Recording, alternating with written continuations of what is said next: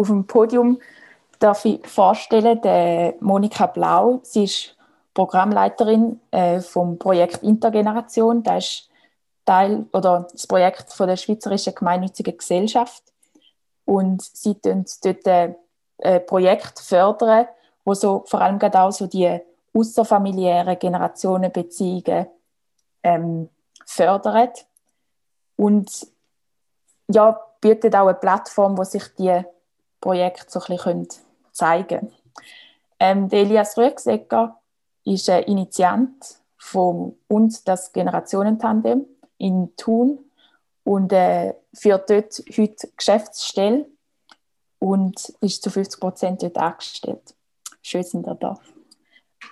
Ähm, ich möchte ganz allgemein starten, also so ein bisschen die Generationengerechtigkeit. Wir begegnen ihr ja in ganz verschiedenen Zusammenhängen. Also sechs, wenn es darum geht, um die Finanzierung von der AHV, wo immer wieder das politisches Thema ist, Altersdiskriminierung auf dem Arbeitsmarkt, jetzt gerade auch in der Corona-Zeit, wie Maßnahmen die unterschiedlichen Generationen verschieden treffen.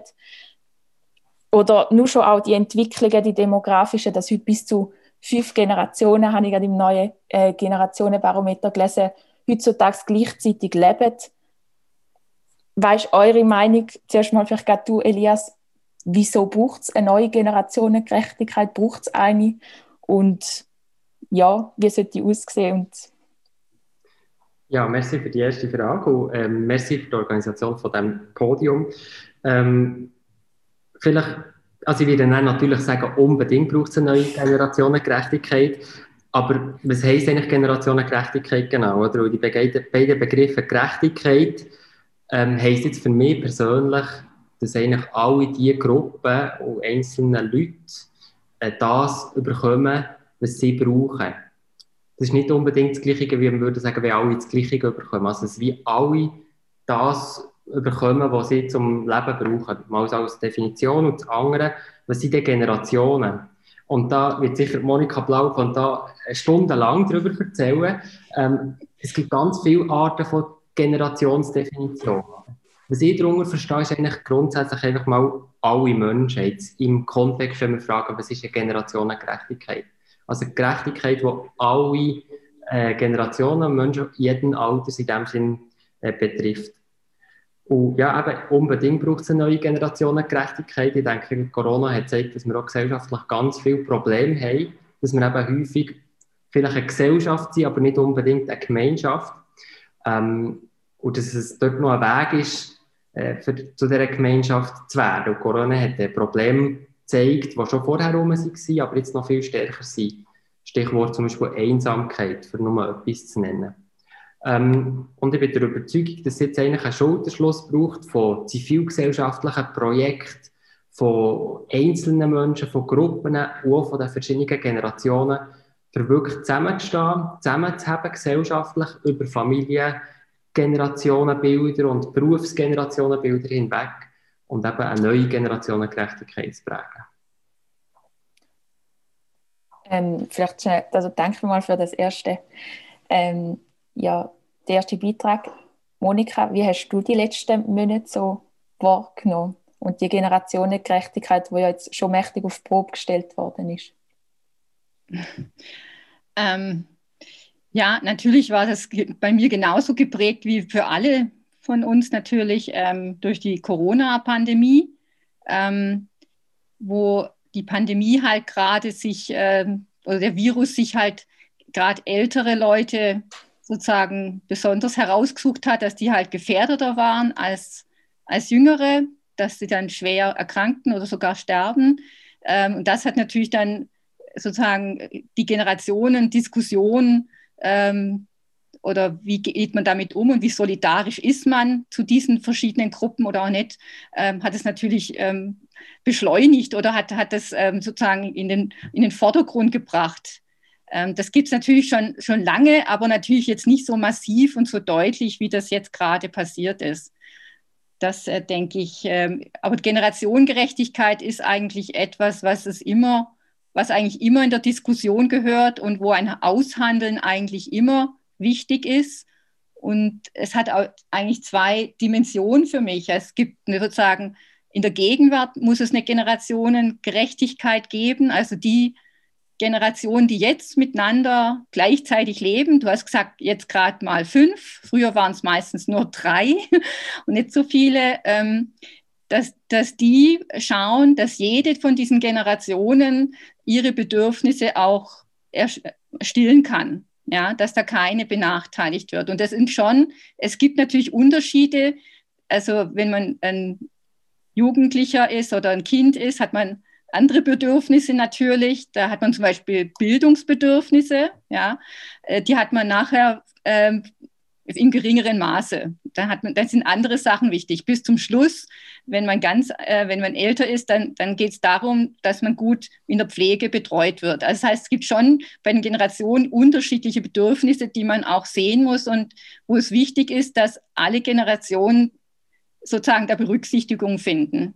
Das ist eigentlich das eine bei der Gegenwart. Und Zukunft ist natürlich ähm, die Generation, die noch nicht mitreden können, die noch klein sind oder noch gar nicht auf der Welt. Ähm, das ist natürlich auch eine Gerechtigkeit, ähm, die man bedenken muss, weil wir jetzt vielleicht etwas machen oder halt auch Entscheide treffen, äh, die dann Auswirkungen haben, sehr langfristige Auswirkungen, die dann ja vielleicht in 50 Jahren oder noch oder 100 Jahren eine große Rolle spielen. Und äh, wo wir eigentlich jetzt aufge, ja, aufgefordert sind, das mitzudenken, was, was ist für die Generation, mhm. die da jetzt noch kommen, was bedeutet das auch für sie? Das sind so die zwei Bereiche, wo man, wo Generationengerechtigkeit eine Rolle spielt. Mhm. Ich werde auf die ähm, Dimension von der Zukunft gerne in einer späteren Frage noch darauf zurückkommen. Und jetzt mehr noch so ein bisschen ähm, den Fokus auf Gegenwart richten. Elias, hast du das Gefühl, dass Generationen heutzutage zu fest so ein bisschen je in einer Bubble leben? Ja, das würde ich sagen, aber ich würde auch sagen, dass es vielleicht nicht nur schlimm ist. So.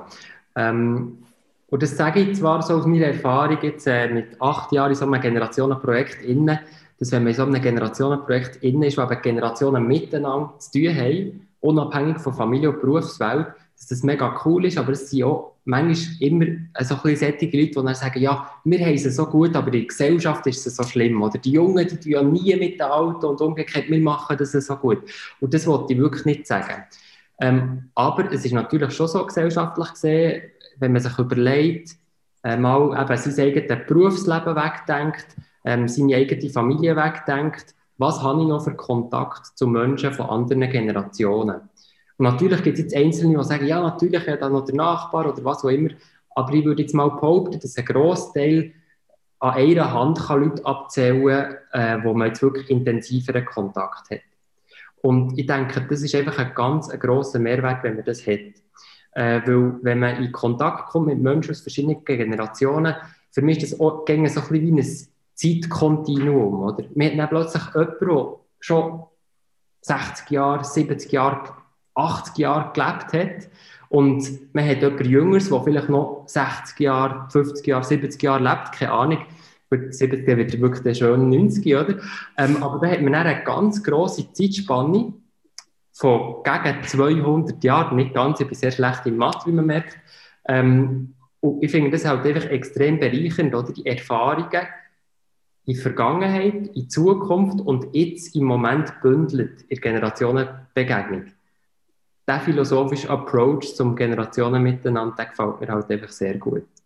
Und äh, nochmal zu deiner Frage wegen der Generationen-Bubbles. Bubbles sind generell ein Problem unserer Gesellschaft, oder?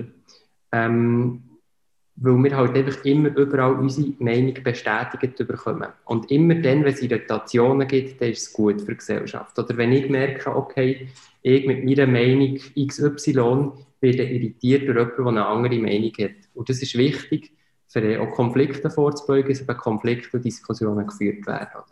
Ja. Ich habe von einer neuseeländischen Politikerin gelesen, die so ein das Okay-Boomer ähm, in die Welt gesetzt hat, so ein als äh, Affront gegen die Babyboomer-Generation, die so quasi einfach hat darauf losleben, so ein jetzt böse gesagt, und ja, wo eine Generation später sich schon viel mehr Gedanken machen muss. Ähm, Monika, ist da eher so ein eine Hürde, wenn man einfach so ein bisschen dagegen tut, eben mehr so ein bisschen Anschuldigungen, oder ist es mehr so eine Aktion auch so ein, bisschen ein Anfang, das Thema überhaupt auch so ein bisschen an Popularität gewinnt und mehr auch sensibilisierter darauf ist, dass man mehr zueinander kommt? Ähm, also bei einer Gesellschaft sind ja immer zwei Strömungen. Also man möchte zu etwas, zu einer Gruppe gehören und dann setzt man sich von anderen ab. Also ist ja ganz normal, ja, bis zum gewissen Grad. Aber für eine Gesellschaft ist halt auch wichtig, dass man einen gewissen sozialen und gesellschaftlichen Zusammenhalt produziert oder lebt, weil ja, sonst funktioniert halt nicht mehr arg viel, ja. Und deshalb, das betrifft natürlich auch Generationen. Und ähm, es gibt einen Begriff, zum Beispiel gerade Alterssegregation. Das ist jetzt nicht, was ich erfunden habe. Das gibt es einfach schon, ja. Ähm, und das bedeutet jetzt nicht, wenn man, man guckt meistens für sich erstmal seine Familie an und stellt dann vielleicht fest, naja, meine Oma, die, die sehe ich alle, jede, vielleicht zwar alle zwei Wochen oder so oder telefoniere mit ihr oder wie auch immer, funktioniert ja bestens, ja. Andersrum mit den Enkel auch, genau. Ähm, aber das in der Gesellschaft selber kann das ganz anders sein. Also wir haben auch sehr viele Menschen, die haben schlicht keine Kinder und dann halt auch keine Enkelkinder. Und das ist nicht eine kleine Gruppe, sondern eine recht große. Also von den 50 bis 80-Jährigen hier in der Schweiz hat ähm, bei den Männern 24 Prozent keine Nachkommen und bei den Frauen sind es ungefähr 20 Prozent. Also das ist schon eine recht große Gruppe, die, die können nicht auf die Familie zurückgreifen, die können das auch nicht pflegen. Ja, und für die, ähm, die möchten das vielleicht auch manchmal pflegen, vielleicht auch nicht. Aber zumindest das wäre eine Möglichkeit, dass man da äh, denen auch eine Chance gibt, in, in Generationen zu leben. Ja. Mhm. Und äh, auch wichtig deshalb, weil man nur, äh, wenn man miteinander alltäglichen Kontakt hat, also nicht einmal im Jahr oder im halben Jahr zu Weihnachten, sondern einen alltäglicheren Kontakt, auch wirklich die Bedürfnisse versteht also mhm. warum, wie Jugendliche jetzt ticken, wenn man das nur in der Zeitung liest und sonst noch nie mit Kontakt hat mit Jugendlichen, ist es schon eine Runde schwieriger. Man hat einfach weniger Verständnis. Das geht auch bei anderen Gruppen so. Also es betrifft dann auch zum Beispiel, äh, das geht genauso, wenn man jetzt äh, mit Ausländern oder, oder mit, ähm, also mit anderen Gruppen, mit denen man sonst nichts zu tun hat, mit den Städtern oder mit denen, die auf dem Land leben oder wie auch immer, ist es genauso. Das ist überall das Gleiche. Wenn man mit Leuten nicht einen Umgang hat, dann ist es sehr schwierig, sich in die Reihen zu versetzen und auch Verständnis für deren Interessen und Bedürfnisse zu haben. Und das ist eigentlich die Grundgeschichte, die äh, auch wichtig ist bei den Generationen. Also auch wieder der Austausch, der dann vor allem dann aus Zusammenkommen und das Miteinander fördern. Ähm, in der vielleicht mehr so ein bisschen zum Thema Generationenverantwortung. Im einen Posten wird der Elias dann mit euch auch noch über die ähm, Charta schwätzen, wo es uns das Generationentandem am Erarbeiten ist. Und dort kommt der Ururenkeltest vor. Ähm, dort geht es so ein bisschen darum, dass man eben, wenn man große Entscheidungen trifft als Gesellschaft, dass man die darauf soll prüfen, ob sie dann auch noch Generationen später, ob die nicht einen Nachteil drin haben, also Elias, du korrigierst mich, wenn ich es zu wenig genau erklärt habe, ähm, sind trotzdem große Veränderungen möglich in der Gesellschaft, Elias? Oder sind eigentlich nicht so viele Faktoren irgendwie auch ungewiss, wie, es, ungewiss, wie sich Sachen verändern, um den Test auch wirklich anzuwenden? Hm. Ja, man, natürlich sind sehr viele Faktoren ungewiss, oder? Ähm, aber ich glaube, dass man jetzt auch bei einem Generationenprojekt, wie zum Beispiel jetzt ich äh, engagiert ist oder auch an einem anderen Ort in Gesellschaft engagiert ist und irgendwie auch die Gesellschaft positiv beeinflussen, muss man natürlich schon davon ausgehen, dass man die Gesellschaft kann verändern oder er muss Putzlesteinchen äh, kann da beitragen. Ähm, und das finde ich sicher sehr zentral. Vielleicht auch noch, wenn wir über Generationenpolitik reden, ist mir einfach vorher auch noch durch den Kopf gegangen, ist ja so ein bisschen die Frage, was ist denn eigentlich Generationen Gerechtigkeit oder ähm, Politik für die verschiedenen Generationen, dann wird oftmals zwei bis drei Themen, wo, wo es darum geht. Es ist vor allem die Altersvorsorge, die man diskutiert. Und das ist schwerpunktmäßig eher eine negativ prägte Debatte. Also es geht darum, wer nimmt wem etwas weg, oder? Und die andere Debatte ist die Klimadebatte, die natürlich extrem wichtig ist, aber auch hier ist häufig, also, also kann es auf das rauslaufen, dass die Jüngeren sagen, ja, die Alten haben quasi den Planet an, an die Wand gefahren und wir müssen es jetzt ausbaden. Ähm, oder die Älteren sagen, ja, schau, die Jungen sind immer noch so umweltschädlich, sie es immer noch nicht begriffen, oder? Ähm, und das ist eine negative Debatte. Die dritte neue Debatte ist jetzt die Corona-Debatte. Und auch die ist zu einem grossen Teil im Kontext von Generationen miteinander eher negativ prägt, gesellschaftlich gesehen. Und das habe ich das Gefühl, das widerspiegelt eigentlich nicht, was in der Gesellschaft dann gleich auch häufig gelebt wird, nämlich eigentlich gute Generationenbeziehungen zu einem grossen Teil. Oder eher wenig Generationenbeziehungen. Und ich denke, wir müssen dort neue Generationen, also neue Generationenbeziehungen schaffen, neue Orte und Räume von der Begegnungen von den Generationen schaffen, die unterstützen und auf allen Ebenen, in der Nachbarschaft, ähm, in der größeren Stadt, auf dem Land, äh, in der Berufswelt, ähm, aber auch in der Bildung, dass man dem Thema mehr Platz einräumt ähm, und auch in der Finanzierung von Generationenprojekten zum Beispiel, weil das einen ganz grossen positiven Einfluss hat auf die Gesellschaft. Ja, unbedingt, man kann äh, Gesellschaft mit Generationenprojekten und mit einer neuen Generationengerechtigkeit verändern, da bin ich überzeugt. Also dann wirst du auch für ähm, so ein bisschen, also staatlichen Eingriff plädieren. So ein bisschen, also es hat ja schon einen Vorschlag gegeben, auch der Vorstoß im Nationalrat, dass man so eine Kommission für Alters- und Generationenfragen soll einführen soll. Ja. Dass man da auch so ein bisschen von staatlicher Seite wie so ein bisschen eine Stütze hätte oder so, dann auch für freiwillige oder private Sachen. Ich denke, das wäre sehr wichtig. Ich würde es einfach nicht, das, oder ich würde im Moment behaupten, es gibt in der Schweiz und auf allen Ebenen gibt es grundsätzlich Alterspolitik und vielleicht in der Ableitung von dem eine Generationenpolitik. Aber es gibt nicht aus meiner Sicht eine gefestigte Überzeugung, was ist eine Generationenpolitik. Das gibt es aus meiner Sicht einfach nicht. Mhm. Äh, weil das Thema lange noch nicht so auf dem Schirm war, weil, weil die, die Vielfalt der Generationen halt heute noch mal grösser ist, obwohl man schon seit unterdessen Jahrzehnten vom demografischen Wandel redet. Aber auf diesem Auge ist man in dem Sinne wie blind. Und man tut die Generationenfragen meistens unter dem Gesichtspunkt, vom Alter und vom Alteren anschauen. Und da ist halt der Fokus häufig auf die älteren oder ganz alten Generationen. Und ich finde, wenn man Generationenpolitik macht, dann kann es eigentlich nicht sein, dass man wie von einer Seite her andenkt und dann sagen wir, ja, mit den anderen wäre es auch noch wichtig. Oder man kann auch mhm. sagen, man kann umgekehrt sagen, wenn man von den Jungen her andenkt, äh, ein Jugendleitbild macht in der Stadt, dann muss es natürlich auch mit den anderen Generationen verhängt sein. Ich würde halt einfach dafür plädieren, anstatt Leitbilder für jede einzelne Generation zu schreiben, einfach sagen, wie wollen wir die verschiedenen Generationen zusammenbringend funktionieren, um auch ein Generationenleitbild zu machen. Mhm. Natürlich, mir ist ganz klar, der Bereich der Pflege oder der Bereich der ähm, Kinder- und Jugendförderung, äh, das muss natürlich genau gleich weitergehen, oder? Ja.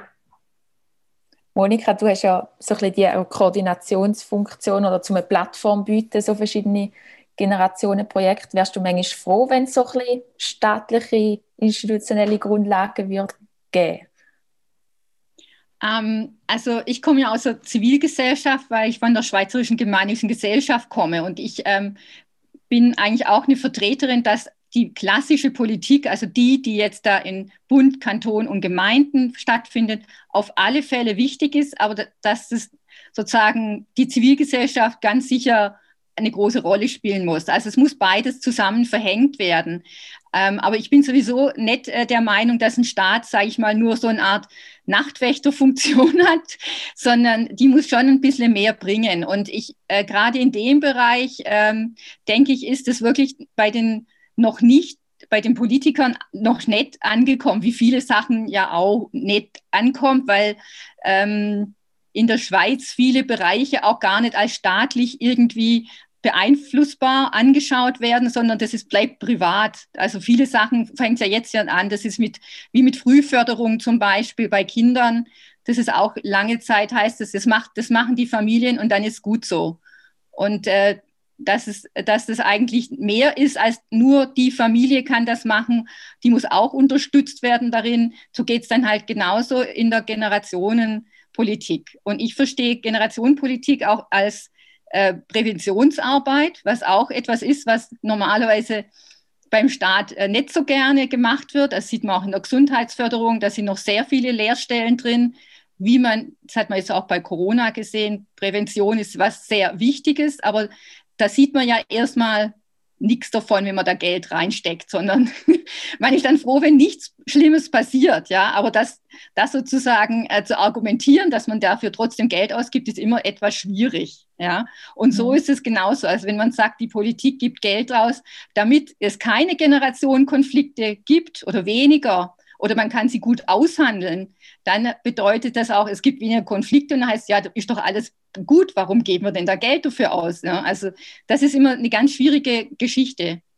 Aber insofern finde ich, so eine Kommission wäre mal ein Schritt, aber eigentlich muss es in jedem Departement, in jedem Politikbereich, muss eigentlich immer bei jeder Entscheidung, die jetzt gefällt wird, geguckt werden, so wie der Elias das auch gesagt hat, was bedeutet es für die Generationen und was bedeutet für zukünftige Generationen? Ja, also dass, dass man diesen Filter oder also das immer drüber drüber legen muss, weil unsere Welt und das ist halt deshalb neue Generationengerechtigkeit.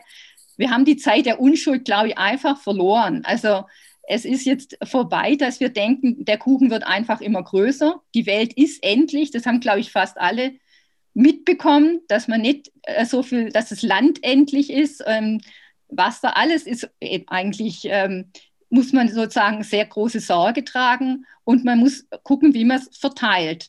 Mhm. Und wir haben sozusagen äh, ein Verteilungsproblem und äh, das ist dann das ist halt auch etwas, was Generationen betrifft. Wenn eine Generation sich zu viel rausnimmt, dann bleibt für die andere Generation schlicht das nicht mehr übrig und kann es halt dann nicht mehr nutzen. Das ist das Problem. Mhm.